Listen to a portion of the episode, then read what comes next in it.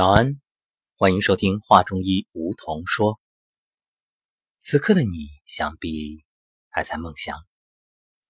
是的，早起固然好，可若是醒来发现不过凌晨两点，你会作何感想？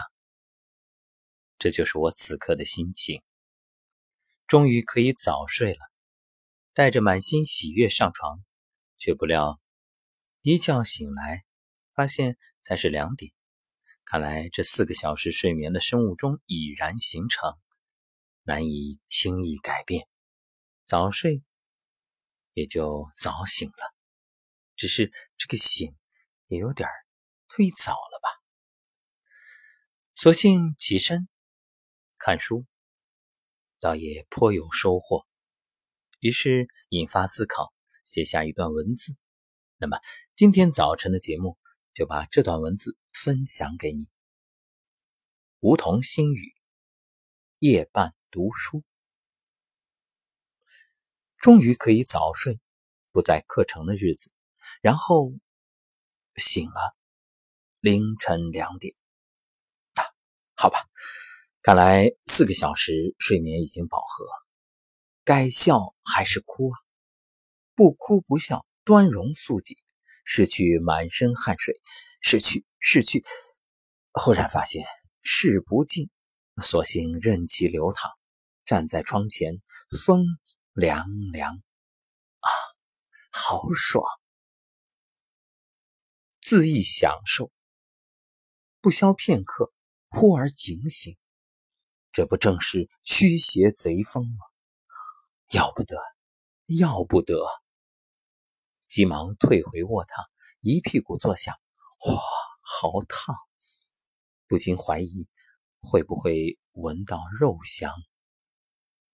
万籁俱寂，偷来时光，正是夜半读书时。看到一段关于气之描述，不论大病小病，全是由不精之气引起。不精之气，有的是气本身的事儿，比如不是六经正气；有的是来的时间和方向不对，或者来的太多，这都是不精之气。过与不及，皆为病。恰到好处，恰逢其时，适可而止，过犹不及。现代人之病，不正是无度所导致吗？有度则无恙，自律方自强。又看到一段，眼前一亮。真气从肾中益阳生，通过专门的气道传输给肝脏，肝脏旺相后，通过气道再传气给心脏。心脏再传气给脾脏，脾脏通过气道传气给肺脏，肺脏也是通过气道从两侧下行传气给肾脏，然后再行循环。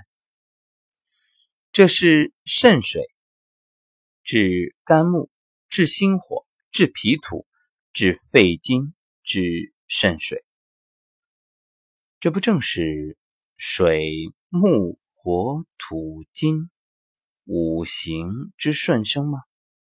是啊，肾水生肝木，肝木生心火，心火生脾土，脾土生肺经，肺经又生肾水。啊，夜半读书真是好，过目不忘，豁然开朗。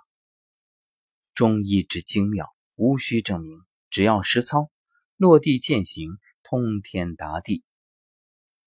明日开始闭关，躲开纷扰，潜心思考。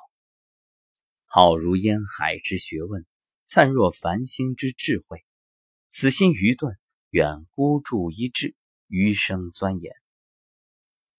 不敢说有所发现，只是领悟一点，便足以惠及有缘。